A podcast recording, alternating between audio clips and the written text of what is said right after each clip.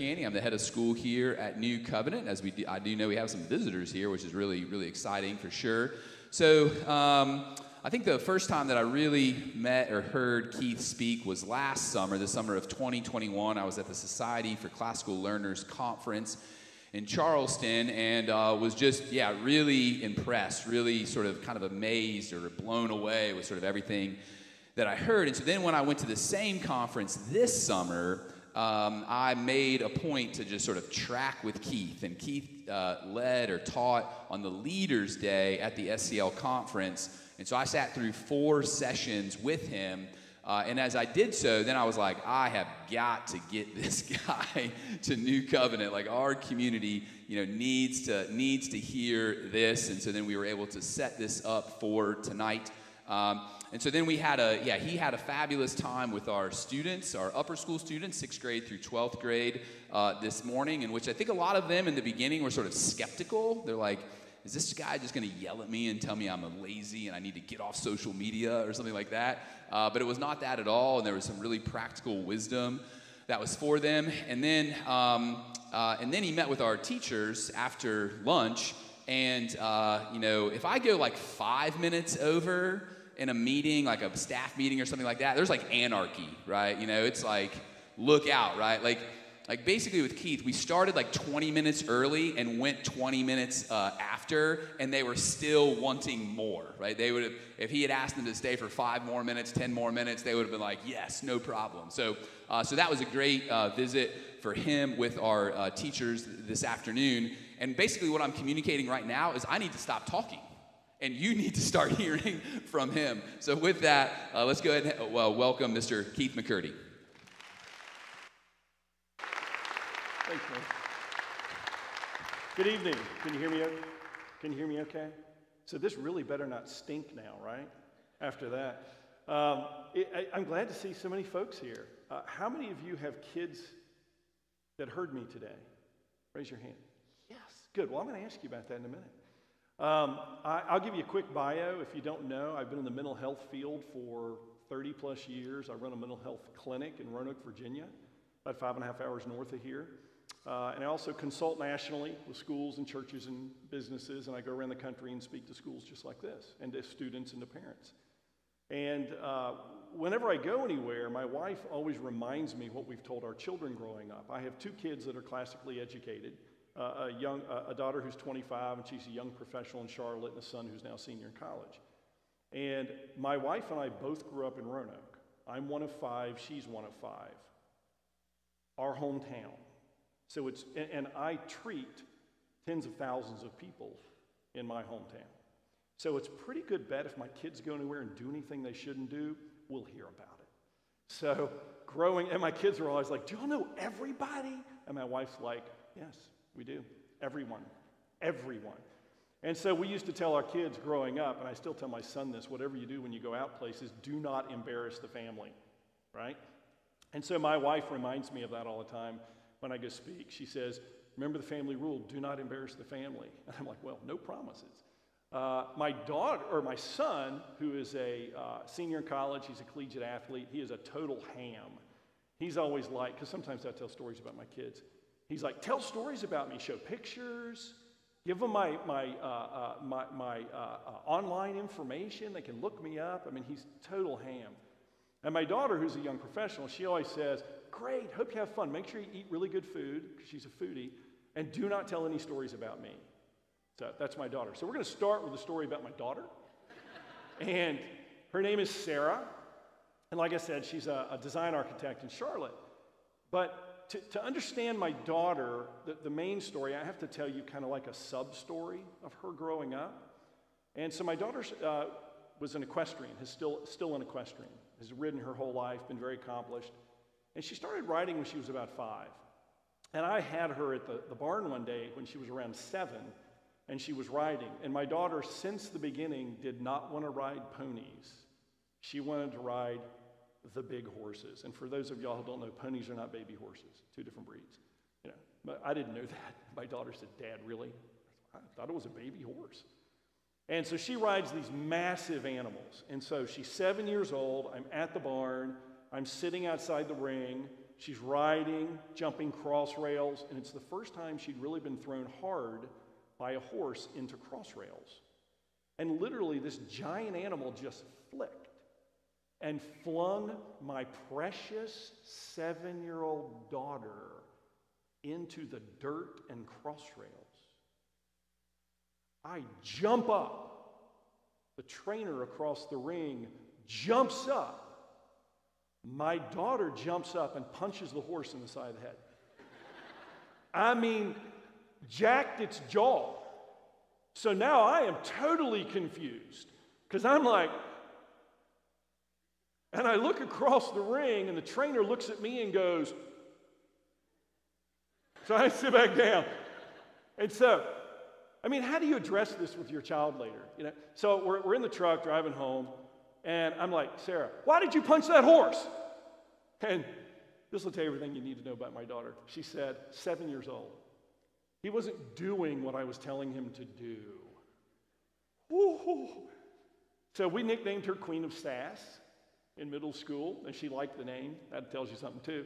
Um, when she graduated from her classical school, she is the one who gets rid of all the bumper stickers, gives away all the clothes, won't wear the color purple anymore because that was the team color.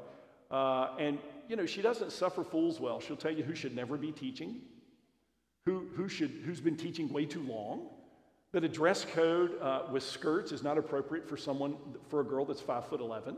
That's what she was. Uh, I mean, she is, that's just her personality. So she goes to college, she gets into a very competitive design program. And her first day of college, she goes into a three hour um, studio class. And it's freshmen to seniors, they're onboarding the freshmen, talking about the projects they're going to do, design projects for that year. And after this class, I get a text from my daughter. Remember the horse puncher? And she says, I've never been more thankful in my life than I am right now for my education. I'm thinking she's been to college, she's been to one class, and she's already on drugs. It just doesn't make any sense. And so I call her, and she's like, I knew that would get you to call me. And I'm like, gosh, she never lets up. And I said, honey, why would you send me a text after one class? She said that she and one other girl who was also a freshman were the only two that would engage the professor. They were the only two that would have conversation, answer questions, pose ideas for three hours, freshmen to seniors. She said the, the professor had moved her chair over at some point between breaks, pretty much to have the discussion in front of them for the three hours talking about everything. And she knew very quickly that part of where, where part of that came from was her education in the Christian classical world. And I say that to you because we often don't see the most fruit until they're out of this. And many of you here have your kids in this school, and I will tell you it is worth the investment. And it's not just money, the time, the energy, understanding why we read the Odyssey or the Iliad. Why do we do thesis that we think will make our children's heads blow up in senior year? I mean, it's that sort of stuff, but it prepares our children to thrive majorly at the next level. I have that with both of my kids. My son had the same experience, and I know hundreds of stories like this from students that I deal with. And I tell you that also because a little bit tougher form of education also lines up well with healthy parenting. And that's a lot of what we're going to talk about tonight. So, where are we with parenting? Well, I, I was on a plane about two years ago leaving Dallas and this will give you a snapshot of where we are with parenting today, I think. And I, I get on the plane, I sit down, and I notice these guys get on the plane and they're built like my son, who's a collegiate athlete. They look like all collegiate athletes, or maybe a hair older. You just know an athlete when you see it. They are lean. I mean, every, every movement, you see muscles twitching, and these guys get on the plane carrying these duffel bags, and I'm thinking, wonder who they play for. So this little guy gets on behind him, and he's telling him where to go and stuff, and he plops down beside me. And I'm thinking, okay, you know, plane takes off.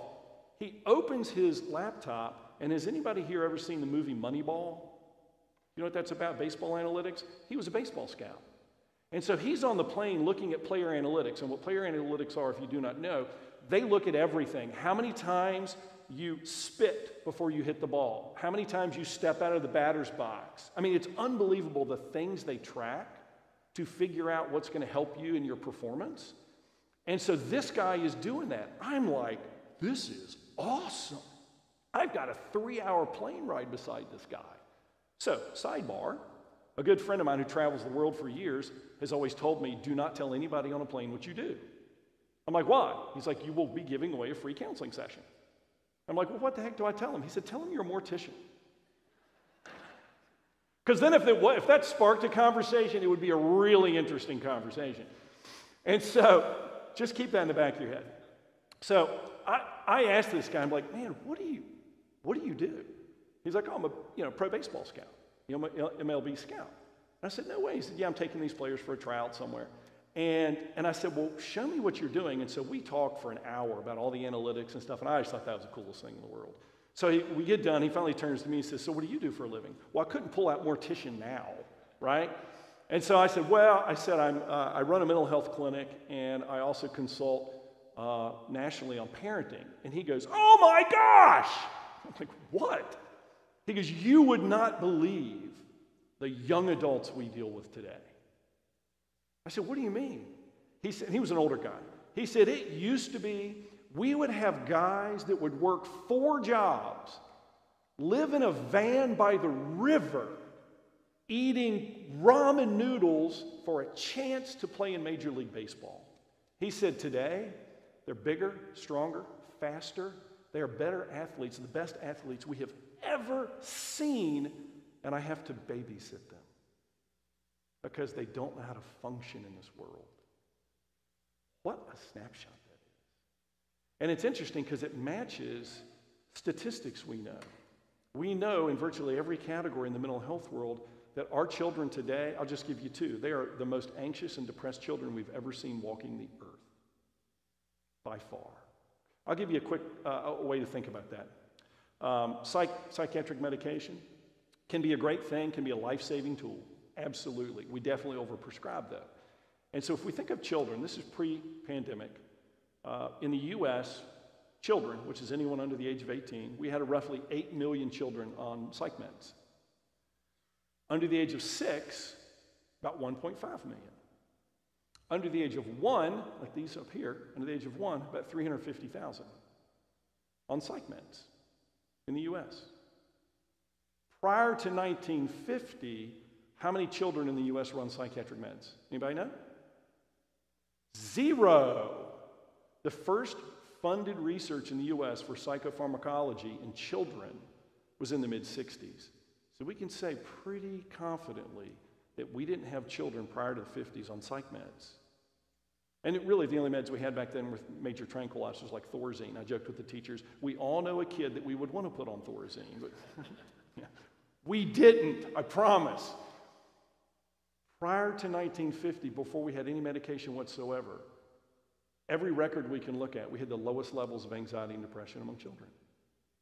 Now, some people will say, well, you know, we just didn't know what we were looking for. We didn't know what it looks like. Actually, we do. We have records all the way back to the early 1900s on, on anxiety and depression in kids. And, and if we had missed a group, the phantom cohort, by definition of severe anxiety and depression, they would have only gotten worse. And at some point, that cohort would pop out you know, and they're older. We've never seen that happen. We can't identify a missing phantom cohort. So we know when life was harder, our children were actually healthier in the mental health world. And that's kind of crazy. And that's a lot of what I talked with your students about today. Let me, let me ask this question, and you all can chime in. What did you hear from your students today? I'd love to know. Anything? Anything stick out to you? Now everybody's quiet. What? Tell me what you mean. More responsibility. All right? Anybody else? Stop. Funny, I didn't tell them to stop complaining, but okay, we talked about complaining. Well, yeah, I told them a story about my son. Anything else? Did your students say that they enjoyed the talk? I told them how depressed and anxious they were. Why on earth would they enjoy that talk? But we talked about their generation. And, and when I talk to students, I ask them, to really think about who they are in their generation, that their current generation is the most depressed and anxious we've ever seen. And they pretty much agreed. Actually, one of the exercises I do with students, and I do it everywhere I go, I say, give me one word answers. How does our current culture view you? We heard entitled, technology addicted, lazy. That's horrible. And then I said, How many of you agree that pretty much defines your generation? They all raised their hands. That's how they view themselves, that's their self concept. So, how have we gotten there? Well, let me take a, a, quick walk through psychology. The idea of psychology is nothing new. Um, you, you, know, many of the books your children read in the school, the classics, uh, have psychological things going on in them. The Roman and Greek gods are psychological archetypes, personalities, temperaments. Uh, we've always tried to figure out why we think the way we do and why we do what we do. Uh, a couple big theories over time that we had. I, you would be a great candidate with me for phrenology, uh, the belief that used to be we could study the bumps on the head to figure out your personality. You know, I'm like a perfect specimen. You are too. Um, they'd make money on us. Uh, and then, of course, we've had the idea that personality was really shaped by the four humors, the, the, the, fluids in your body. Makes sense. If I'm filled with bile, I'd be angry all day too, you know. I mean, we've always tried to figure out why do we do what we do? How do we function this way? But something changed in the uh, late 1800s, early 1900s with the idea of therapy. It really didn't exist before then. But the person who pretty much invented it was Sigmund Freud. Now, we don't have to pick on Freud too much. Does anybody know anything about Freud? What do you know about Freud? Tell me. He is weird, very weird. Yes. Anybody want to offer anything else? Well, he, yeah, his model, of, his model of development was psychosexual, and it related to his mother quite a bit. Um, we, in the world of psychology, we have disproven all of the therapeutic interventions of Freud. I mean, we, we research wise have disproven all of the different ideas that Freud had as nonsense. Freud did kick off the field, and a lot of psychologists developed in response or reaction to Freud. And, and Freud was very intelligent and, a, and a really a thinker. He was just wrong. And a lot of people, if I go to conferences today in my field, a lot of people will say, well, we don't believe in that Freud stuff anymore. But the funny thing is, Freud began an idea that psychology has never gotten rid of that infects what we do and it affects us as parents. And it's what I call the therapeutic mindset. Let me walk you through it pretty quickly. We'll talk about how it affects parenting. Um, Freud said if you have a problem, where did it come from? Childhood, parents. Which parent? Your mom. Freud invented mom guilt. All the women are laughing, all the dads are like, Mom guilt? What's mom guilt? Guys, let me clue you in. This is mom guilt. This is mom guilt. I gave this example to the teachers earlier today. You have two young moms, they have two little kids like this, a little bit older, and they think, oh my gosh, we finally can take our kids together to the park.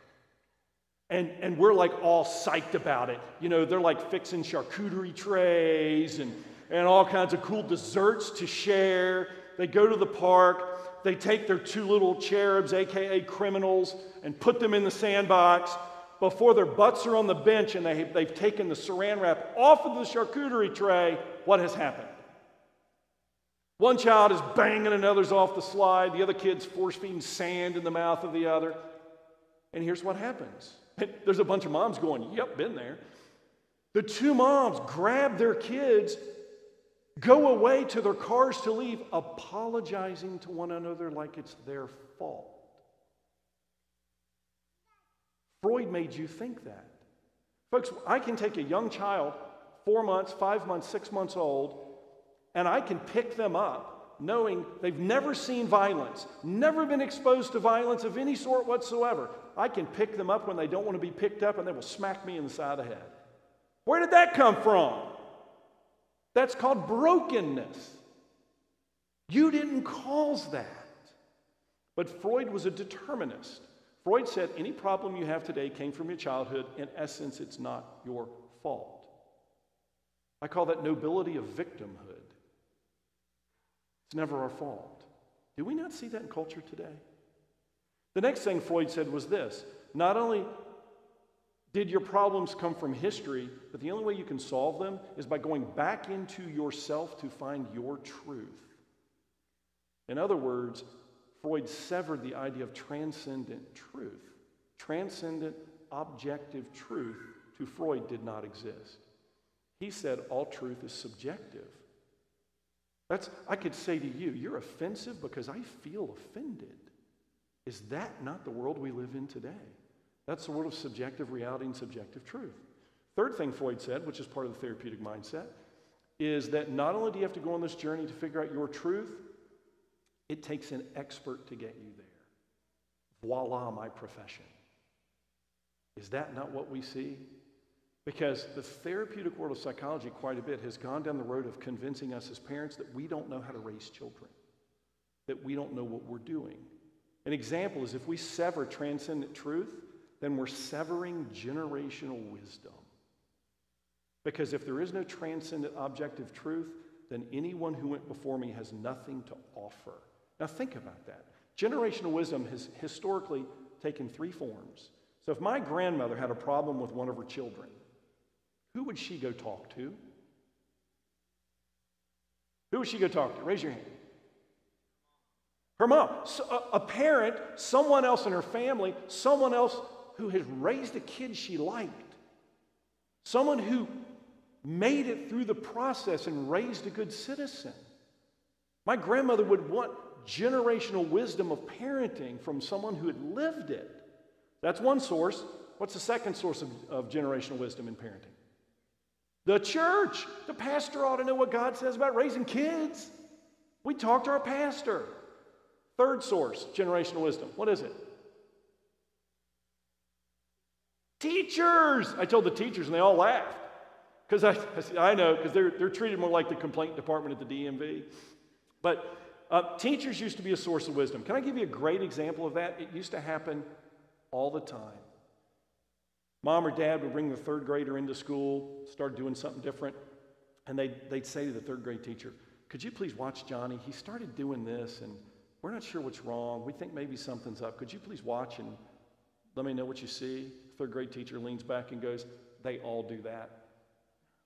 And the parent goes, Ah. Because development is messy, right? And if you've taught or had kids, you know that.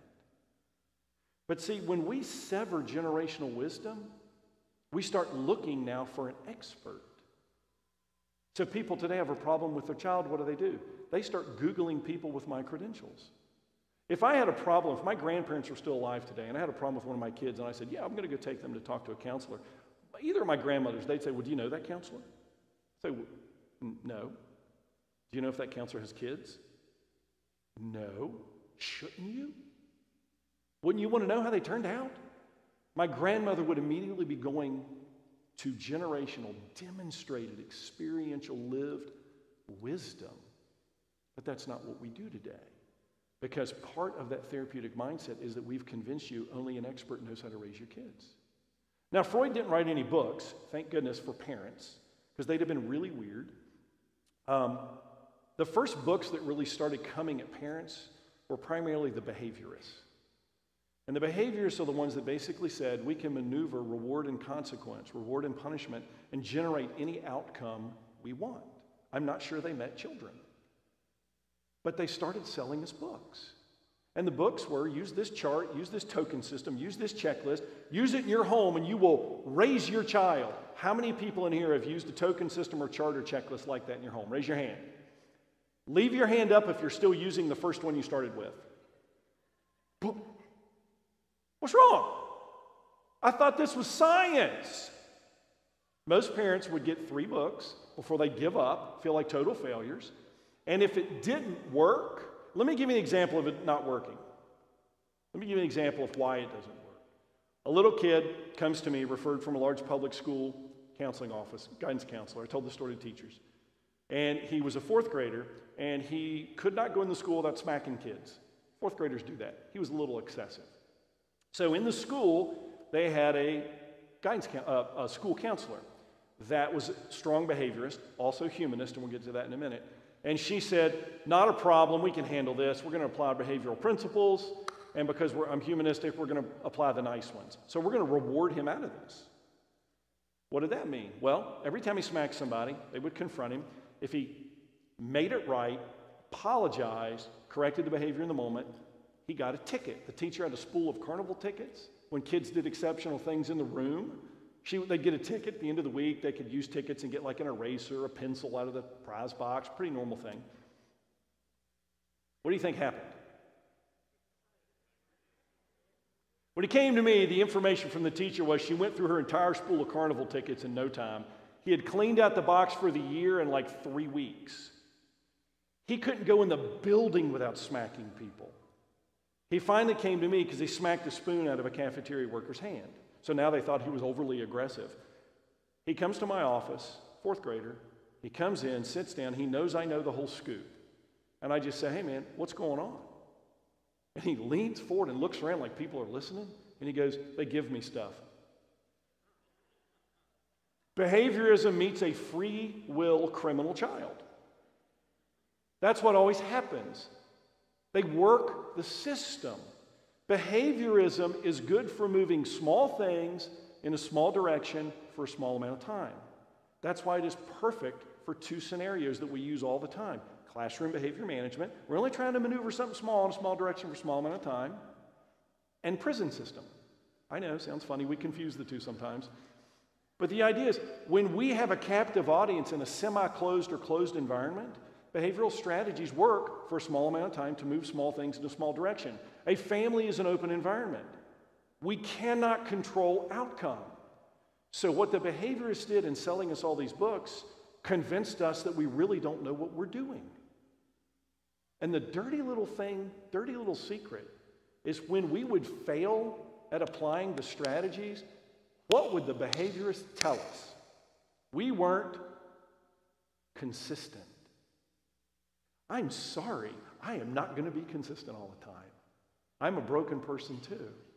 But that's the message behaviorists would pitch to us is, well, my system didn't work because you weren't consistent. Okay, wait a minute. What about the other four systems I tried?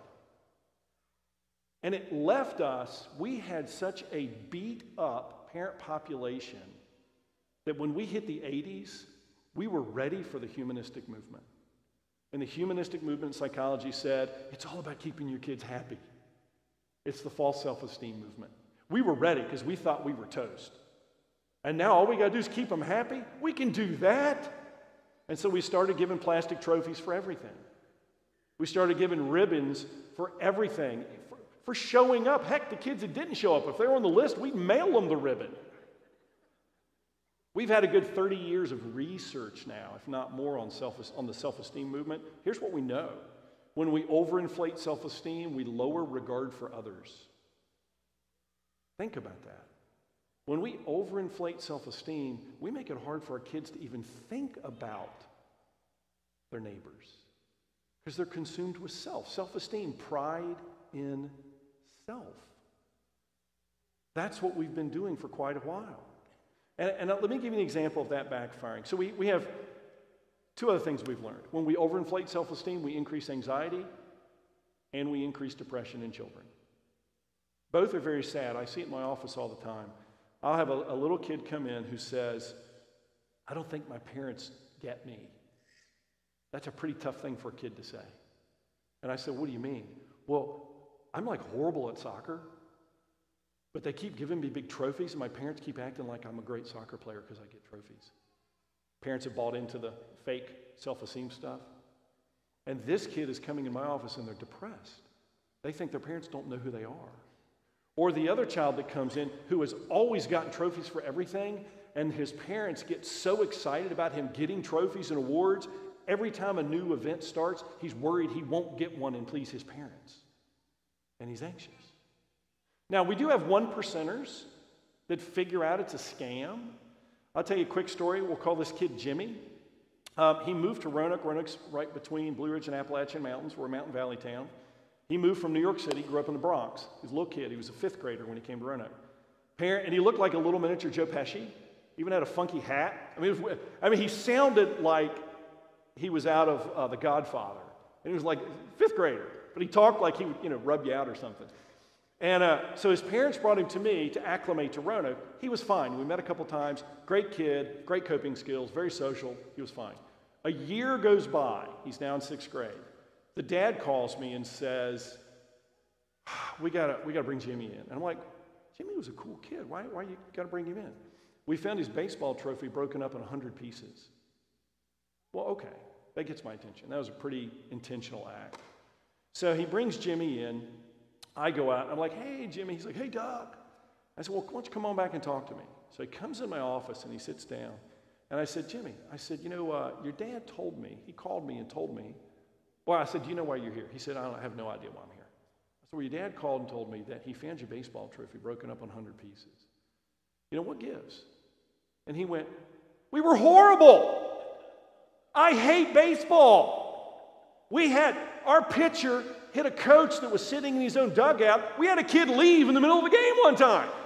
We got beat by everybody, and I hate baseball. We got done with the season. They gave me a trophy that, no joke, is as tall as I am. My parents were so stoked that my mom got a little wooden shelf that my dad put on my bedroom wall, and my mom put the trophy on it. Every morning I wake up, I'm reminded how much I hate baseball because this trophy is right there. It's the only trophy I've ever gotten. And he said, So I hid it. And they found it and put it back. So I hid it in the basement and they found it and put it back. So I figured they will not glue it back together. So I went and got a hammer and busted it up in as many pieces as I possibly could. He was the one percenter. He knew it was, he, he was wondering why his parents were so dumb. You know, I went out and talked to the dad. I'm like, he is great. You know, and then explained it to the dad. Folks, the self esteem movement has distorted how our children look at life. And it's created this notion that how they feel is the most important part of who they are. So think about what the movement in a lot of psychology. Great people in my profession, but there's a lot of people that buy into the therapeutic mindset. Let's walk through several pieces of it. Again, deterministic victimhood. Our past determines who we are. The second is that we've got to go find our truth. There's no transcendent truth. The third is it takes an expert. Got to have somebody like me to tell you how to live your life. The third is, or fourth is, we've gone through several models of the family. We've gone from kind of an old school version where we're a benevolent dictatorship.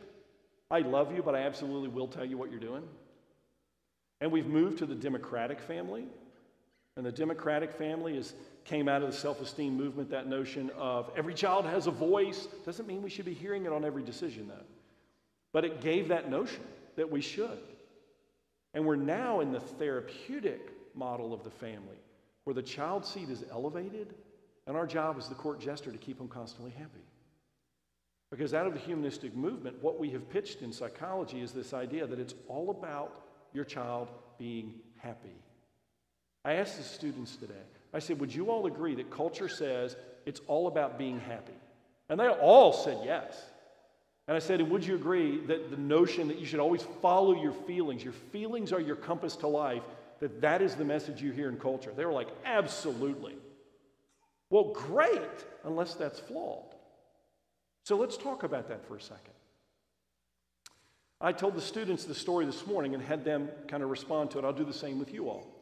Imagine you go to New York City Anybody ever been to South Bronx? Yeah, it's the most dangerous part of New York City. New York City, one of the most dangerous cities in, in the nation. South Bronx, most dangerous part of New York City. So imagine you go visit a friend, lives in Manhattan. And your friend says, We're going to go to this great restaurant in South Bronx. It was on Diners, Drive-Ins, and Dives. Guy Fieri says it's off the hook. We're going. You take the subway, you go to South Bronx, you eat dinner. It's fabulous. It's now dark, it's night. Time to go back to the subway station.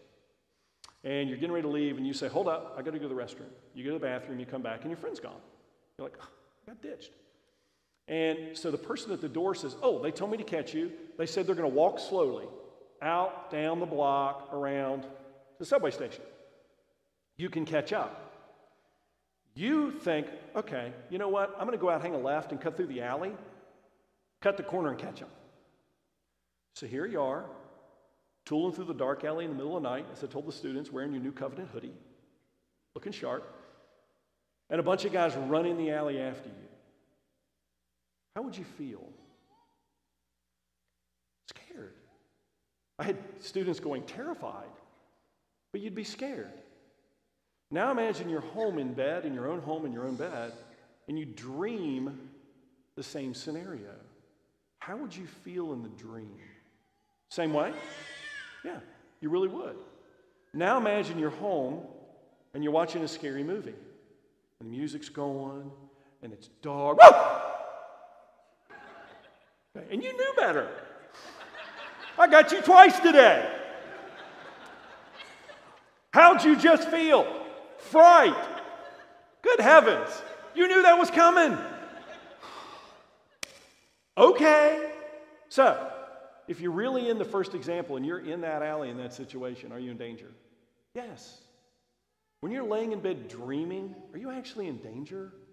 No. When you're watching a scary movie, can anything on that screen actually hurt you? No. Our feelings cannot tell the difference between fantasy and reality. Our feelings do not discern truth. I said that this morning, an entire row of older girls went. And they started writing it down.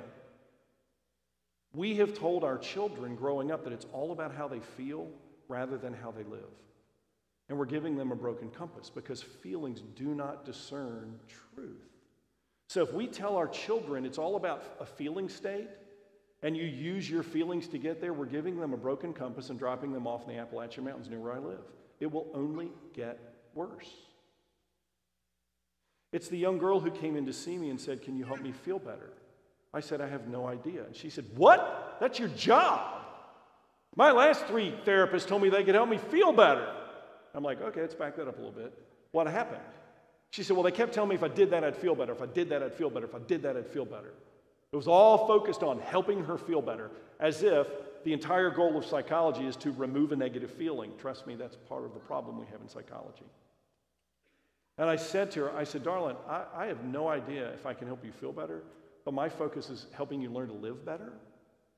And in my experience over time, by learning to live better and function differently, we often soften the most troubling feelings. But that's not what we're doing with our kids. The next thing we've done, not only overinflated the value of emotions, because we, are telling everybody how you feel is the most important part of who you are, it goes back to that you're offensive because I feel offended, right? Maybe I'm just dumb. Maybe you're the nicest guy in the world, but if my feelings tell me that, I'm supposed to trust my feelings. The other thing we've done is we have, in essence, removed the idea of healthy struggle out of the lives of our children.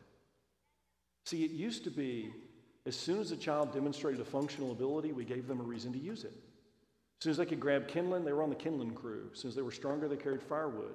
As soon as they could reach a sink, they did dishes soon as they could reach the head of a horse, they put a harness on and soon after learned to ride it. We met them as God built them to function in development. Well, we don't do that anymore. Let me give you a, a, a picture to think about this, to show you a change. Anybody here know the show Little House on the Prairie? 1880s, 1890s Minnesota. Um, that, much like the Waltons, much like Andy Griffith, are period pieces where we, they used historians to make sure lifestyle depicted was accurate. So even if the story was made up or an elaboration, the lifestyle you saw depicted was accurate to the time. So do you have the picture of Little House on the Prairie in your mind? Okay. What was a typical 13 year old girl doing? She wasn't married yet. What was she doing? Speak up. Chores, cooking. Cooking. If you want a chicken sandwich today, where do you go? Christian Classical Answers Chick fil A. Probably an owner operator in the room, is there? No? Yes? No? Is there one? Who? Where? Is there another operator here? No. Okay. Usually there is. Um, Chick fil A. If you wanted a chicken sandwich in 1880, 1890, what had to happen? You had to kill a chicken, and guess what? It got worse for a while there, right? We actually had 13 year old young women doing things like that all the time. We have historical record of that. What do we know from historical record? Use the show as a reference point, but historical record what did a 13 year old young man know how to do at the turn of the century? What did he know how to do? Shoot, hunt, what else? Farm, plant, harvest, walk behind a plowshare and a team of ox. I tried that one time, about killed me. It's hard to do. Had already helped build multiple homes in their community, and we don't let our 13 year olds boil water. Now, think about that. It relates to identity formation. Identity formation, there are three key questions in identity formation. The first is Am I valuable? Do I have meaning? Do I have value? As I stand here today, before I ever do anything, am I valuable? The second question is Am I capable? Can I do, can I do sixth grade? Can I do, th- can I do third grade? Or that's when it gets real. You know, because, uh, yeah, I heard third grade, that's when it gets real. All the third graders think fourth grade is when it gets real. But we wonder, can I do it? Can I function in this world? And the third question is, am I a member? Am I a valuable part of a community? Do I belong to something larger than myself? Those are identity formation questions we all have to answer. So I want to apply that to the young man from 1880, 1890. Did he know he was valuable? Yeah, people relied on him. Did he know he was capable? Yeah, because he was required to learn and to be useful. Did he know he was a valuable part of something larger than himself? Yeah, he knew he was a part of his community. Our 13 year olds today do not have the raw material to answer the questions because we have effectively removed ownership of life from their life. And see, that's a problem. I see so many young adults in their 20s today that are lost and depressed because they have no sense of identity. Now, you may be thinking, well, those are practical questions. That's right. At a young age, when we onboard our children to life, they can answer those questions practically, and it builds a scaffolding so that as they grow spiritually, they know where to hang the spiritual understanding of each one of those. When we don't have that foundation, they struggle more with understanding their value in a spiritual way. I'll give you a great example. Um, I had a guy come see me recently. He, he was identified early in life as a prodigy, so he was taken care of his entire life. He's in his 50, uh, 40s now, multimillionaire, family, couple kids, depressed and suicidal. And he comes to see me, tells me about his life. And once he was identified very early as a child prodigy in this certain discipline, he was taken care of. Everything was done for him. And so we get done with the first session, and he says to me, Well, so what do you think I need to do? I said, I need you to cook dinner for your family this week. And he went, Did you hear anything I said to you? I said, Oh, yeah, I heard it all. And he went, You want me to cook dinner? And I said, You don't know how to do it, do you? And he went, No. I said, I want you to go cook dinner for your family this week. Think about the identity formation questions. He comes back in, he sits down in my office a week later, and I said, What'd you learn? Well, first I said, Did you cook dinner? He went, Yeah. I said, What'd you learn? He said, I didn't realize how much of a burden I was to my wife. And I'm a horrible cook. And did you know you can't walk away from stuff when you're cooking it? You know, so I can envision his house when the smoke alarm goes off, all the kids are like, dinner's ready and dad's cooking. You know, this guy in one week of being useful began to challenge his perspective. He was hysterical after that. He, he would come in, he'd be like, hey, what are we going to do now? And, and so, I mean, we just lit him up in being practically useful to his family, totally changed his perspective. We never talked about suicidality again. But see, that's what we're not doing with our kids. Again, it used to be as soon as the child demonstrated a functional ability, we gave them a reason to use it. When do children demonstrate functional ability? At what age? Two. The age of two. Yet we have students graduating from college that are not functionally capable today.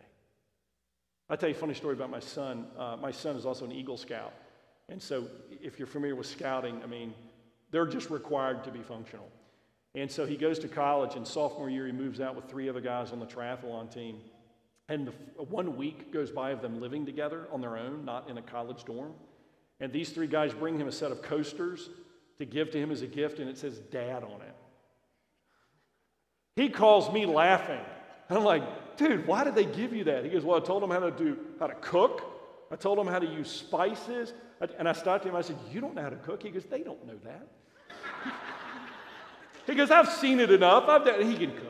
You but in scouts, everything the boys cook has dirt in it, though. So, you know, he's like, I told him how to do laundry. I said, it's on the lid of the machine. He goes, I know. They don't know that. I mean, guys, do you know that? It's on the lid, the instructions? Yeah. I mean, it's amazing when someone just practically functional shows up. It stands out. Yet the majority of our children today are not raised practically functional.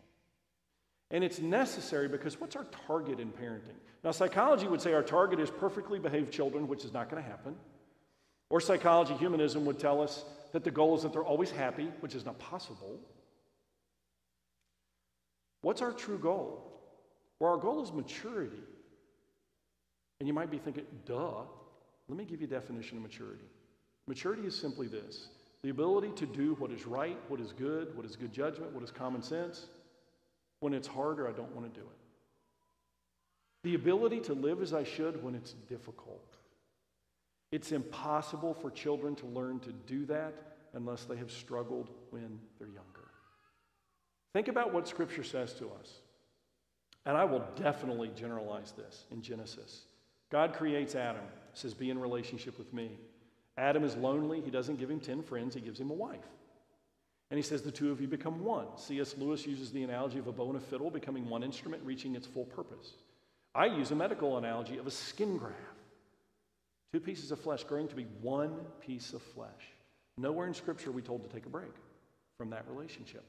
Then God gives them everything in creation to enjoy, to manage, to learn, to participate with, to care for. He didn't just give them a piece, he gave them all of it. He called Adam and Eve to be a jack of all trades of his kingdom. All of it. Don't figure out your one niche. And then he said, now raise up your replacements. He's calling them in Genesis to begin onboarding children as soon as they're capable based on how I've designed them. That capability typically starts around the age of two. The average student today graduates high school with no formal chores. Stats from the Kaiser Foundation. That's crazy. We've eliminated that. Parents ask me all the time, what's my favorite verse in parenting? I say, if a man doesn't work, he shouldn't eat. Actually, my number two. Um, and it's really the, the sausage making verse, the process verse of parenting in Scripture is not one most people think of, but it's the beginning of the book of James. And I'm going to paraphrase Consider pure joy whenever we, we face trials, it develops perseverance. Perseverance is the ability to put, stick up with some, you know, put up with something when it's hard. And perseverance must finish its work so that we are, depending on translation, mature or complete. Let me change the wording. Healthy struggle is the engine to growth and maturity. When we make the path soft, we prepare our children for nothing. And that's what we've been doing culturally, driven by my profession quite a bit. We've been making the world soft because we want them to be happy, and we're pretty much guaranteeing their misery in adulthood. And I see that all the time. And so, how do we do it differently? And if you're, if you're doubting the whole notion of children being functional at the age of two, I'll tell you two quick stories. A friend of mine is an expert on South Africa, and he has gone and lived with different tribes in South Africa. A few years ago, he was living with a tribe out in the middle of nowhere. And he noticed this little kid that was always with the livestock, and he had a really long stick sharpened on one end. Livestock is the lifeblood of the village. So he asked one of the elders, he said, Can you tell me about this kid? Why, what is he doing? And the elder said, He's guarding the livestock from wild animals. And my friend said, How old is he? Five, four. And my friend said, Why do you have a four or five year old guarding the livestock? And the elder said, Because four or five year olds are really good at poking things with sharp sticks. True story. And he then added, We've never lost one. And when he's bigger, he will be doing things the bigger kids do. I'm in Fort Worth three years ago speaking to a group like this. Back of the room, this guy's laughing and nodding the whole time. Dirty, head to toe, looked like he was in his 80s. I'm like, he's lost. I'm not sure why he's here. He was a grandfather of a kid in the school. We get done, he comes up afterwards. He goes, I got to tell you a story. I got to tell you a story. I'm like, okay. He goes, When we were little kids, I'm like, How old? He goes, Seven, eight. I was told several times a year to go round up all my buddies, and we were all paid a nickel. I said, To do what? He said, To stand where there was no fencing when we were rounding up the longhorn steer. Our job was to hold hands and go, whoop, whoop, whoop. I'm like, where was Child Protective Services in Fort Worth? I mean, we have story after story after story after story after story that when we allow our children to actually own pieces of life, they thrive. Think about this a continuum. On one end is consumer, on the other end is contributor. Where would you put your kid? Where would you put your kid? We know from historical record they can be primary contributors by 13. Whew. So, if we're going to do it a little differently, how would we do it? If we don't, I told the students today, do you really want to be these horrible statistics? So, we talked about how they could live a little differently. Well, I'm going to challenge you all in the same way. If you want to do this a little differently, what can you think of to help you navigate this? I'm going to give you four things. How do we begin to expose our children to a better way of raising them? And trust me, some of you, a lot of y'all here, you're doing pieces of this already. I don't think I've told you anything yet you don't know, except the dumb stories. This stuff's not strange to you. You just, you just haven't connected it in your parenting.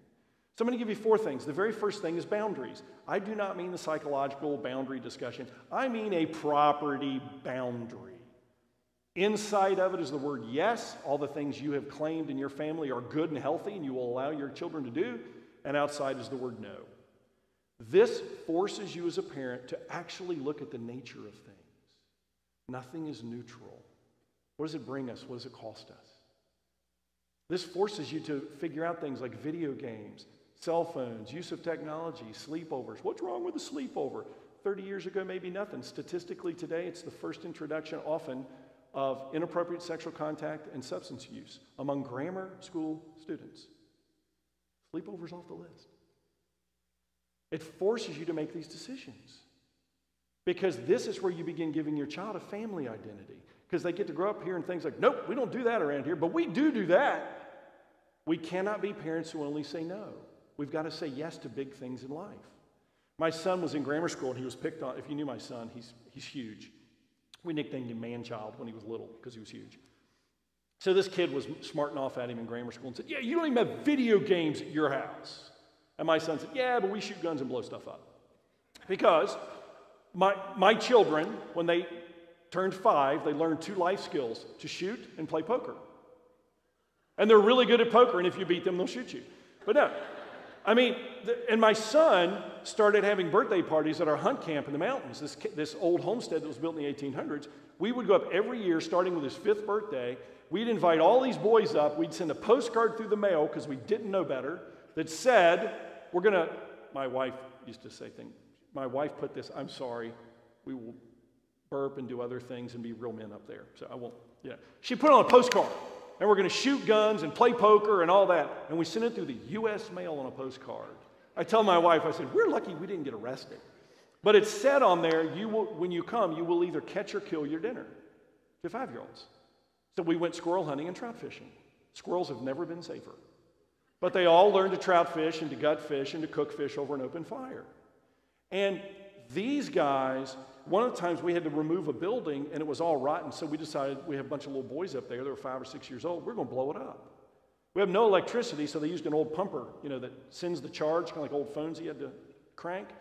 And when you get five or six little five or six year old boys that get to hit that plunger and blow a building 100 feet in the air, I mean, they're sprouting hair. They're like walking around. I still today know that some of these boys have pieces of what we blew up that they have kept. Because it was, I mean, they became men when we did that. But we, we give them life, we give them big things. Trust me, the physical world of God's creation will always outmatch technology and the goofy stuff we do today. So we've got to declare what's healthy and what's unhealthy. It really forces us. Because if you've ever heard this adage, once the camel gets his nose under the tent, at some point, you're going to get the whole camel. Right? So we've really got to look at what we're letting under that tent now. Because once you get the whole camel, you only have two choices live with all the excrement the camel's going to provide, and it will, or you have to kill the camel, and that's usually pretty tough. So the first thing is really declaring who are we? How are we identified? And we're identified by what we say yes to and what we say no to. The next question, uh, or, or the next thing to look at is do less and require more of your kids. This is where the rubber meets the road. Here's the question I will ask you. I asked this all over the country for the last 10 years. What do you do for the functioning and upkeep of your home that your children cannot do unless limited by development or strength? Can you think of anything? I've had one answer in 10 years. And the poor guy, his wife was like, shut up, shut up. He said, pay the bills. And I said, well, if they understand math and you teach them bill pay, they'll pay bills and order stuff off Amazon. She started laughing. She said, he already orders stuff off Amazon. Folks, think about what I just asked you. Why are we not giving more to our children than to own? Why are we not requiring more of them? Because it's messier and takes longer, right? True leadership is sacrificial. Parenting is true leadership. It's sacrificial in that our leadership is to the benefit of those we lead. Our sacrifices that we put up with the messiness and the length of time to teach it. That's the number one reason we don't do that today. And, well, the number two reason. Number one reason is we're fearful because we think our children are going to get hurt or we're going to break them or whatever. I mean, I'm sorry, folks. The best way to learn to check branches when you climb a tree is by first not checking. Then you will always check from that point on. We're, we're, we're bubble wrapping our kids. So we need to start thinking do less, require more. Let me give you two pieces of that. The first piece is what I call basic life support food, clothing, and shelter. Your children, as soon as they're functionally able, around the age of two, should be part of the food, clothing, and shelter process. Learning to tie their shoes, putting their own stinking pants on. You know, don't buy your kids pants with 14 buttons. Zipper. I mean, think realistic. It's going to be their job. They may not cook the dinner, but they can get stuff out of the fridge. If you're worrying about them chopping their finger, go on Amazon, order a fisherman's fillet glove. You cannot cut through it with a butcher knife. Trust me, I've tried. Begin giving your children the things, give them responsibility for food, clothing, and shelter in some way. As soon as they're doing that decently, the next step is you're now contributing to the overall functioning of the family. You're going to start taking over responsibilities around here. And the funny thing is, the earlier in life we give children responsibility, the more strongly they take to it. I mean, they clean a toilet. They're like, yeah, did you see that? Look at that toilet. It's never been so clean. I mean, it's amazing. It's pride in a job well done. We want that in our kids. Third category connect cause and effect. Cause and effect is the basic uh, basic learning process of childhood. Now, you may be thinking, wait a minute, you said that whole reward and consequence thing was garbage. Are you just changing the words? No. Let me give you three characteristics of cause and effect. Number one, it puts life in order. How many of you have grammar school students? Raise your hand. We're going to rock their world. This is a simple version of cause and effect for a grammar school student. Student comes home after school. Hey, how's your day? Great. Um, we don't care when you do your homework because we can't force you to do it. You know, usually it's do your homework, do your homework, do your homework, do your homework. We don't care when you do your homework, but you can't do anything else that we do control. In the world of a grammar school student, we control about everything. You can't do anything else until your homework's done. Oh, you need to lay there and scream a while? It's okay. I've heard it's good for the lungs. You want to go outside and yell at trees? Do it. Not a problem. Here's the key you have to mean what you say.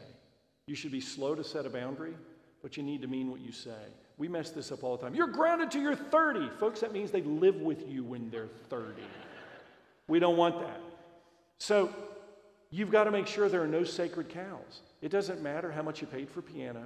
It doesn't matter what travel team they're on. I'll tell you a quick story. Mom comes in to see me. She says, I've been, you know, I've been dying to come and see you. I need help with my son. He was a fifth grader. I said, What's going on? She said, Well, I'm taking him to soccer and he's yelling, screaming, and cussing at me the whole way. Okay. She said, I'm pulling into the field. I said, Whoa. She goes, I haven't told you the problem yet. I said, Yeah, you did. You were still going to soccer practice.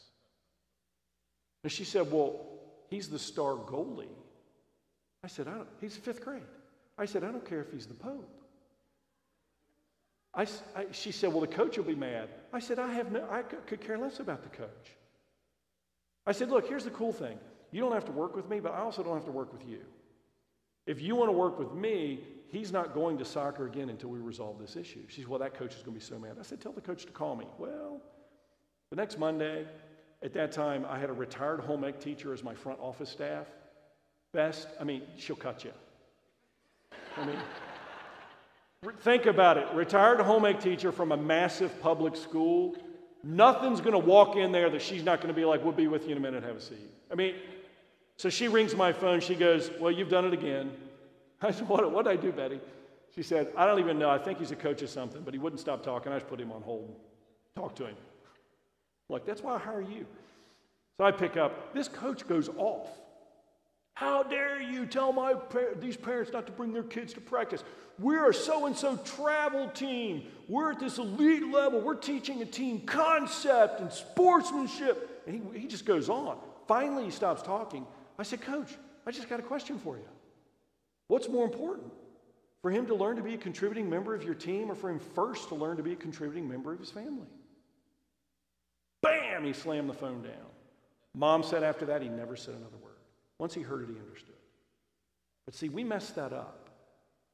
The training ground for our children is home first, extracurriculars after. I love athletics. Well, we'll talk about that in a minute because it relates to something else we're going to talk about. So, so cause and effect puts it in order. So you can't do anything till your homework's finished. They need to scream and cry for a while. We're not going to the birthday party. We're not doing anything until it's finished. Homework is finished.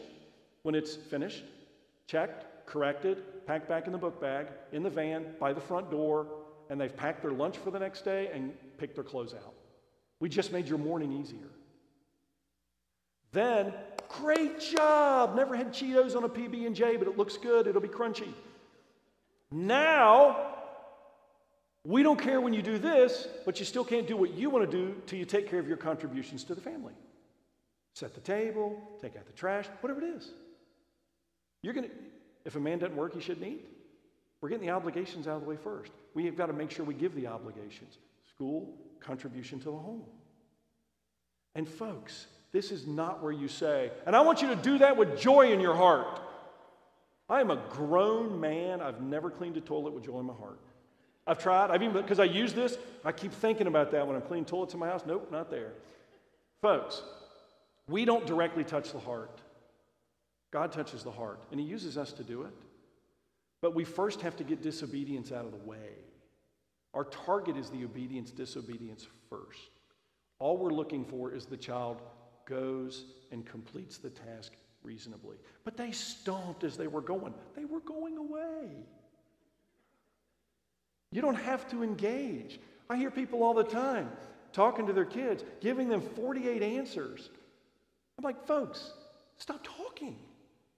At any point, do you think your child's going to say, Mother, now that you said that, oh my gosh, I'm going to go clean my, I'm going to call my friends and encourage them to clean their rooms. Has that ever happened? No. Let them go. Let them be miserable until they comply. When the job is finished, great job. Now you get to go do whatever we've said yes to in that big box. Would that not change your grammar school student's day? Trust me, it would make them a better student in the, in the classroom as well. The second thing cause and effect does is it gives the problem to the person it belongs to. How many times, when your child does something bad, who's most upset, us or them? We are. We didn't do it. I've never met a child that wants to solve my problem. If they did it, I've got to give them the problem. I'll use my son as an example. Let, my son's older now, but let's say he's 16 at home and he's driving. And I say, David, your job is to take Big Blue to the end of the street on Tuesday night because trash comes on Wednesday morning. Wednesday morning, I'm backing out of the driveway. It's not there. What do I do? Well, my son is 6'6, 200 pounds, collegiate athlete. I don't go kicking his door in. Um, I take the can out because I want the trash to go. I come home that night and say, hey, man, I, I don't know what happened. Until your next chance to show me that you understand your job, when's his next chance? Week later, the car doesn't go anywhere. Who's miserable now? The one who should be. Really simple rule. In most cases, the misery principle, the one who is most miserable typically has the most motivation for change. If we keep holding on to the problems, we keep trying to force change on them. They're not trying to change. When we give them the problem, they now have motivation. A week goes by, I go downstairs, David, hey, time to take the trash out. Oh, already did it. Called four, four friends called. I left notes everywhere to remind myself because he wants to drive. We gave him the problem. Third thing cause and effect does is it teaches the lesson without obedience. See, behaviorism says we can guarantee obedience. Folks, we can't guarantee obedience. And our kids leave our home still cooking. Our job is just throw all the right ingredients in, as many as we can. They're still cooking when they leave our home, they're still learning. My son could say, I hate trash. I've seen what y'all put in there. I'm never taking that can out. So the next year and a half he's in our home, he never takes the trash out. What else doesn't move? His car. When my son leaves for college, he will know we valued obedience. He will know obedience to authority matters, whether he agrees with it or not. Because cause and effect teaches lessons when there's not obedience. Fourth category limit distractions. Two major distractions in parenting today um, are extracurriculars, primarily travel sports, and technology. Um, I, I, was an athlete, my wife was an athlete, my son's a collegiate athlete, my daughter was a very high rated equestrian in the state of Virginia. I coached basketball for 11 years. Multiple with my kids, with the teams. They've won multiple state titles, a national title in one field. We love athletics. Love, love, love athletics. Travel sports is typically not healthy for most families, the way we do it now. During COVID, all of that shut down. And you all may be hearing on the news that we've devastated our children with depression and anxiety over COVID lockdowns. Do you know that the stats aren't there to show that? The only study we have um, was we looked at 20 some million insurance claims, which document information about how children are doing and adults. Here's what we found out during 2020. This came out in 2021. It's the only mass study we have like this that's out so far. CDC does not have any new numbers. It showed us that prior to COVID, us adults, one in 10 of us were reporting clinically significant levels of anxiety and depression. Post COVID, after 2020, four in 10 of us were showing that. We got worse. Rates of diagnosing depression and anxiety in children actually went down during COVID. I worked with about 500 families in 2020.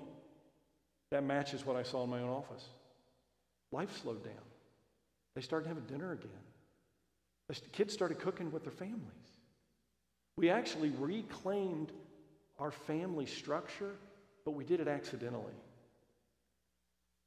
2021, everything started opening up again. Halfway through 2021, we've started to lose that again. We can, we can reclaim that. I've had the privilege of working with many ACC coaches. We actually had a seven foot two kid for several years in our schools. We had every coach you can think of in the ACC coming through our gym. And I used to go to their coaching conferences. And um, to a coach, they would say, We typically don't like travel athletes. Now, it's different than an elite showcase team junior, senior year because scouts are looking at you.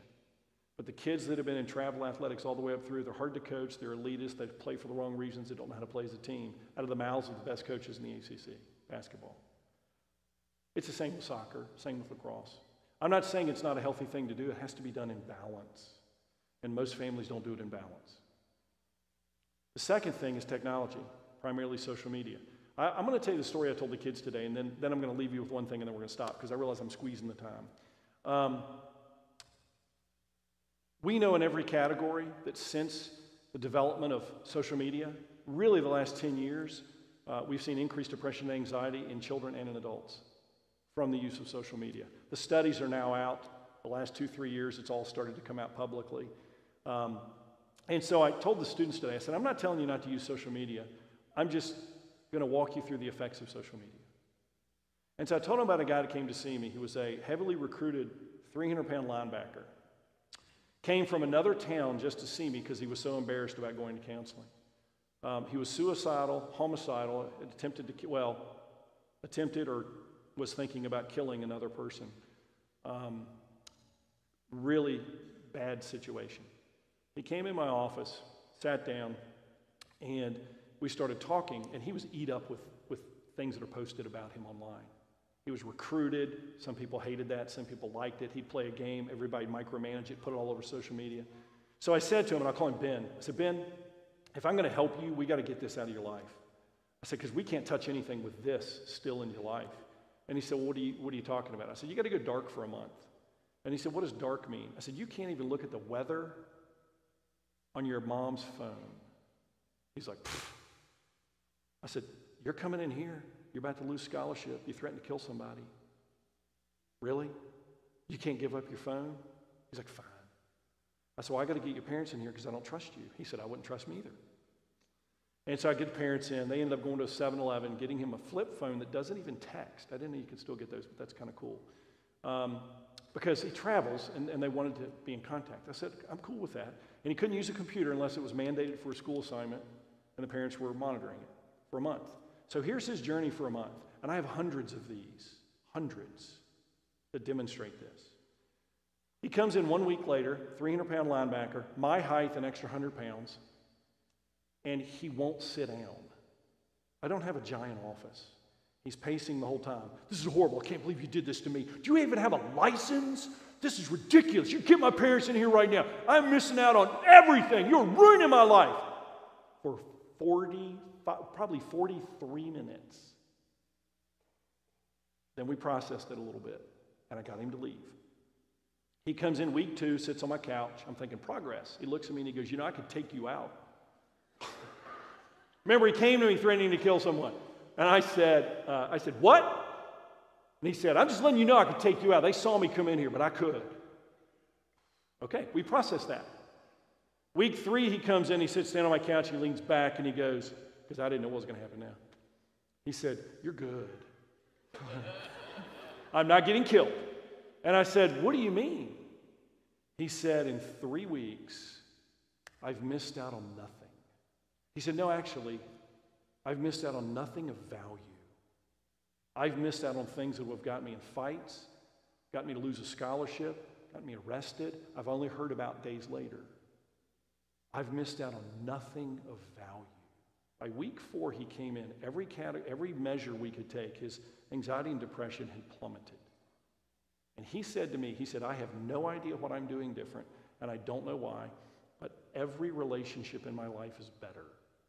Coaches, teachers, peers, parents, siblings. And he goes, I don't even like my siblings, and I'm getting along with them.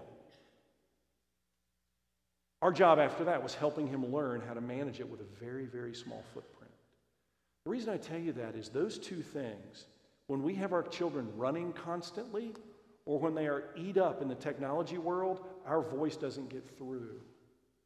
The other three things we talked about all relate to your voice being valuable to your children. It's important. Last thing I'll tell you. If, um, so remember the four categories boundaries. Start identifying who you are as a family, what you say yes to, what you say no to, what really is true, good, and beautiful. We need to say yes to those things. Second category is do less, require more. This is where the rubber meets the road. You answer, none of you all came up with anything you could think of your ch- children couldn't do unless limited by strength or development. So we have no excuse not to give them things to do. Third category is connect cause and effect. The fourth is limit distractions. So I was asked this a couple years ago. Uh, if I had five minutes and I could only say one thing to parents and I would never see them again, what would I share with them? This is what I would share with you.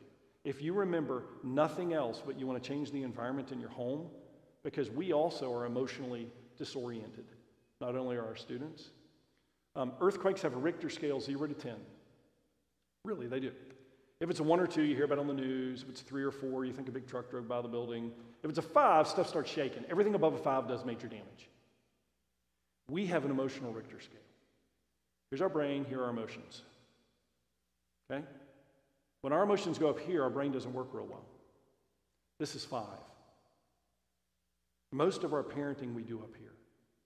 It's almost as if we interpret that feeling as energy to go do good parenting things. If you want to change the atmosphere in your home, then never engage when you're up here. Walk away. This is where we confront psychology because psychology tells us dumb things. If you have a problem with your child, when should you deal with it? Right away. Really? If it's a problem, will it show up again? Yes. You'll have as many bites at that apple as you need until you deal with it well. We've got to be able to walk away because we also do not always have the best emotional management. It will change the environment in your family. It'll change the environment in your marriage. It'll change the environment with coworkers if we choose not to engage when we're above a five. And you have to keep one thing in perspective that we didn't talk about yet, but I talked about your students. Most things in life are not a big deal. My grandma used to say it's not a big deal unless your head's on fire, you're bleeding out of your eyeball. Yes. What happened in your childhood, Granny, that you have that point of reference? Um, I asked the students today, just so you know, I said, using my grandma's definition and barring a family tragedy, how many of you have had a big deal this month? No hands went up. How many of you have had a big deal in the last six months? Six months! I had two people kind of going, uh, how many of you have had a big deal this year? What do you have, six hands, eight hands go up? Of, of how many students? 100 students? Think about that. And then I said, well, how many of us have acted like we've already had a big deal this week? And they all raised their hands. We operate with a distortion about what really is a big deal in life. Most things are not a big deal. They, don't not, they do not need to be engaged when we're in high emotion. So, I went way too long. But we can still take a couple questions? Okay. For sure, yeah. Okay. Uh, you want to join me on stage? Yep, that'd be great. And then if you want to bring up the uh, QR code, I've had a few questions uh, submitted already, and then uh, yeah, they, can, we can. they can raise their hands too. Oh yeah, you can raise your hands too. So, but um, so uh, um, so I'll, I'll get it started if you don't mind. Yeah, go So ahead. got- yeah, so For uh, a friend, you're going to ask me about parenting. Right. What's that? For a friend, Oh, oh, for a friend. about Yeah, yeah, yeah, yeah. Um, so, uh, could you uh, elaborate just a little bit on the difference between self-esteem versus self-confidence? Yeah, I, I actually, I'll change it self esteem versus self image, self concept. Um, the self esteem movement said, I'm going to convince you you're a great person. And you're going to get obsessed with self in the process. The problem is we're broken. The more we self obsess, the more we realize we're not perfect. The more we dwell on the fact that we're actually broken, it ends up creating more depression. I don't want my children to have the highest self esteem. I want them to have a correct self concept or self image, that they're broken yet loved. That's amazing. When children understand, I am broken, I'm not always going to be perfect, I will struggle with some things. You know, I, I'm going to have to learn to deal with that, but I'm loved. I have value. That's amazing and what that develops in a child. That should be our target. Speaking God's truth into their life that you're a broken individual, but your value is immense and you're loved. Rather than you're the best thing since sliced bread, because the more they focus on it, the more they realize they're not. That's great because um, you know that's that's one challenge for for me in my position is that you know I deal a lot with families coming to me saying you know oh man my my, my child just has such low self esteem you know and, and and so we need to we need to change that. So uh, you talked a, a little bit about the negative effects of um, social media and a 300 pound guy getting a phone that can only call. My wife said she wants one of those so. So, do you have any recommendations on sort of the appropriate age for um, letting a kid have a phone or for letting a kid be on social media? Yeah, um, I don't recommend, if we pay attention to stats of what we now know with research, and I pay attention to what I've dealt with in my office, um, I don't recommend a cell phone at all for any purpose until they're driving. And, and I will suggest to you that social media comes a long time after that, if ever. Think about it this way um, alcohol, tobacco, and gambling are all highly addictive. The last to fall was big tobacco. We have an age limit on all three of those. It's 21. Why? Because all research tells us the later in life you are before you're introduced to those highly addictive things, the less possibility of addiction occurs. We know those folks who are dying of lung cancer began smoking as kids and teenagers. The most addicted gamblers started gambling when they were younger. Um, those who are alcoholics, primarily the worst ones, started when they were children. Funny thing is, we know that the way the brain works, we get a higher addictive response from social media and first person gaming than we do from any of those three. So we're practicing addiction. There's a person that does go around and talk about this, and he talks about introducing your children early and training them how to use it. Goes against all science we know of addiction. All science. The longer our children go before they're exposed to something that highly addictive, it allows them to develop self regulation and self discipline. And so we're not training addiction at that point. So I, you know, I, I don't recommend a phone until they're driving. Um, and then when they're driving, it's not necessarily a smartphone right away, or it's not turned on as all the smart functions. Your children cannot use the mapping function in their own hometown. You want them to learn where they live and where things are. Just think through that a little bit. Um, and social media, uh, social media, period, is unhealthy. What I told the students today all social media platforms operate with one question they're always answering. I have a friend in the business, they hire people like me to work for their companies to figure out what, what can we do to make this more addictive? The end user version of that is what can I show Sally to make her stay on one more minute? Well, we all know we're broken, and we know without thinking about it, we pay attention more to negative things than to positive. We're drawn to negative. That's why primarily news is negative. So, do you know what all the companies have figured out? The next thing we need to show you needs to be more dysfunctional, more deviant, more negative, more salacious. When you track social media, the longer a user is on at any one point, the content has gotten worse. So that's what, I mean, that's the game it's playing. The number one social media platform, which is funny, the students didn't, one boy knew it. The number one social media platform is what? YouTube. It is absolutely social media. It's where chat begins, where contact begins, but people think it's tame. So I, I just, yeah, I, people ask me all the time, well, well, just give me an age. It's like saying, well, when can we introduce cocaine? And people look at me like, well, I'm not asking that. I'm like, well, actually, you kind of are. Yeah, I mean, if, we understand, if you understand addiction, and I've been in this field forever, um, yeah, you are. There's no place to introduce it. I hate that my children now are on social media. They were not all the way through our home. Uh, both of them will say, our friend, My friends are addicted. We can't go to dinner without them being on their phones. My son's like, I'm not sure where my phone is. I mean, it's, it's amazing. So when the longer you wait, the better they'll navigate it. You're making me feel guilty for asking questions off my phone. So. Well. so, um, okay. Next question, please. Okay. So this is a good question because um, uh, you know, like I, I, I kind of thought that you know the least value for our families would be those who where your youngest child was like a junior or a senior or something along those lines. Like, what, what are you going to tell me about parenting when I'm, uh, you know, done with this stage and they're, they're about ready to leave? So this question is, how does a parent start with children that are 17 uh, and 18? That's a great question. Remember the guy that came to see me that was in his 40s? Where did I start with him? Just start becoming a little bit more basically functional. I'll give you a very simple way to think about it. Um, demonstration of maturity, which means demonstration of maturity is I can do the things you ask me to do even if I don't want to and basic responsibility. I handle things appropriately. Where you, and you tell this to your teenagers wherever that is, we will put freedom and privilege right under it. So when you grow that, we're going to give you more freedom and privilege. Another way to look at it, maybe a better example, and I'll send this to you. It's a diagram I made. Um, imagine a bullseye target, archer's target. The center of the circle is the kid job, respect, responsibility, and school. Most things we can put in those three categories. So that's their job respect, responsibility in school. Decent attitude, handle responsibilities, which means we give them responsibilities in school. It's kind of their job.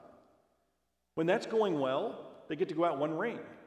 And the next ring is simple, typically in home freedoms and privileges. You get to have a kid over, you get to stay up watch a movie night on Friday night a little bit. You know, you just get some basic freedoms. When you start getting those simple freedoms, and over a period of time you're still managing your job well, you get to go on another ring. And the next ring are the more elaborate, typically out of home freedoms. This, this is where extracurriculars are. This is where all the other bigger activities are. When you start getting that and you're still managing your job, that just keeps expanding. Keeps expanding. If you stop doing the middle, we shrink it back down and wait on you. It's a very simple process. I have teenagers in my office all the time. I, I draw on the board. I say, This is what I think your biggest daily problem is, pretty much regardless of the problem they come in with. I write the word maturity and I say, Here's what maturity is understanding what's right and being able to do it even when you don't feel like it, you don't want to. They all say, How'd you know that? Yeah, well, we have got to help them get there by how we change that cycle. Hold them accountable when they're not managing. When they are managing, we grow it. That's how they develop that maturity. Awesome. Um, can we validate feelings and reconcile that they do not discern truth? And then how? Yes. Um, yeah, we, we've been through this big push with the self esteem movement. We have to validate every emotion. Validation, we're saying that the feeling is legitimate to the situation. We should not validate any emotion. We should show empathy for every emotion. Emotions are extremely valuable. I don't want anybody, and I talked with the students about this today. In no way are emotions necessarily bad. I mean, two great things we see with emotions emotions allow us to more, um, more richly experience God's creation. You know, if you've ever been to the Grand Canyon, you're like, whoa. Emotions allow us depth in relationship. I mean, emotions are a wonderful thing given to us by God. The problem is they don't discern truth. So our job's not to validate emotions. Our job is to show empathy for emotions, but then help our children see truth. So a child comes in, they're upset. We can say, man, I can tell you're upset. Not, oh, I'm so sorry, you're so upset. That's over sympathizing. We distort their ability to know whether or not they should be upset. You know, a lot of times when a child's upset, it's really not a big deal. But their emotions are the first thing they paid attention to, and so they start believing it's a really big deal. And so our job is to show empathy rather than validate. If they're upset, say, man, I can tell you're upset. Do you want to talk about it? And if, and if their emotion is incompatible with reality, through that conversation, we help them see it. We, I mean, I had a conversation with students today, and I, through our conversation, I had 6th through 12th grade students raising their hands saying none of them had had a big deal this year. Yet they all felt like they had this week. It's amazing what kids are capable of when we give them that information. So. That's great. Um, so yeah, we, we need to wrap up. So uh, there was one question that I would be able to answer, and it says, uh, "How do I not forget everything you told me tonight?" So okay. And, and somewhere somewhere in the back, um, there are bookmarks because people keep bookmarks, and we throw away all kinds of papers we're given at conferences and stuff. Um, on the bookmark, on one side are the key points of the parenting that we talked about tonight. On the back side are 10 different ways to unplug your children from technology. On the bottom is my website. If you go to my website, my website does two things. It's a landing spot for the consulting I do, but there's free stuff we're developing for parents. If you go to my website, there's a podcast link. There's probably 25 podcasts I've done on parenting. You'll listen for free. Um, if you sign up for my newsletter, guess what you get once a month? An article. It comes out of MailChimp. You get nothing else. I will not spam you. I will not sell your address to anybody. I don't even see the address. All you get once a month is an article on parenting or marriage or something like that. So the idea is building a resource for parents. So when you leave, grab a bookmark. That gives you resources. Yeah, and uh, additionally, we did uh, record tonight, uh, and so that will be available uh, on demand, and then also uh, we will drop it as a podcast. Uh, so that'll that'll help you along with the along with the along with the bookmark. So. Uh, do you have any final, just sort of thoughts or recommendations to us as as, as a community, right? So we we are uh, a community. We're we're a school community, uh, and just sort of you know we've we've taken in a lot today, and it's been it's been great. It's been fabulous. And so, just any any thoughts for us moving forward? When parents come and work with me, inevitably they say, "Well, number one, did you really hear anything you didn't know?" Not really. We know truth. I mean, I didn't invent any of this stuff. But parents say to me, We know this is right, but we're going to be the spotted unicorn in the neighborhood if we do this. Parents are dying for a community of other parents that want to parent their children well. What I would tell you is you actually have it.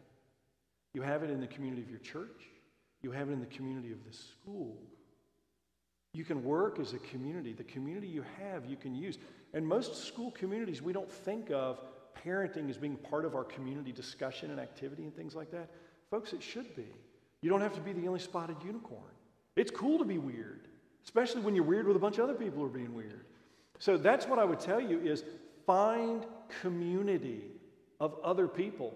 And I got to tell you this. These things we've talked about, the thought a lot of parents have is, oh my gosh, I'm going to wreak havoc in my home.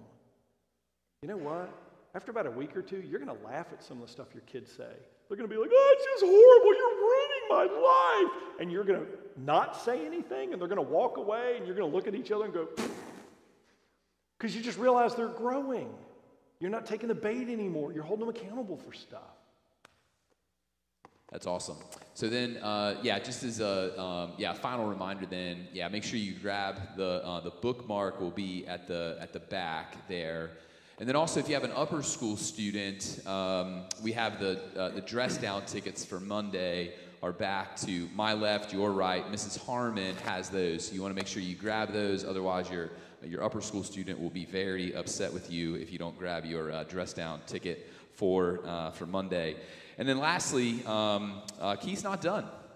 Uh, so Keith is going to uh, meet with uh, the men. So New Covenant Church has a ministry called Hall of Men. Uh, and we're going to gather over in C108. And so if you came tonight and you were like, I did not know anything about Hall of Men, but you would like to stay and join us, you are, you are more, than, more than welcome to. Uh, but first, if you got kids, go get your kids, right? Okay, all right. So let me, let me close this in prayer.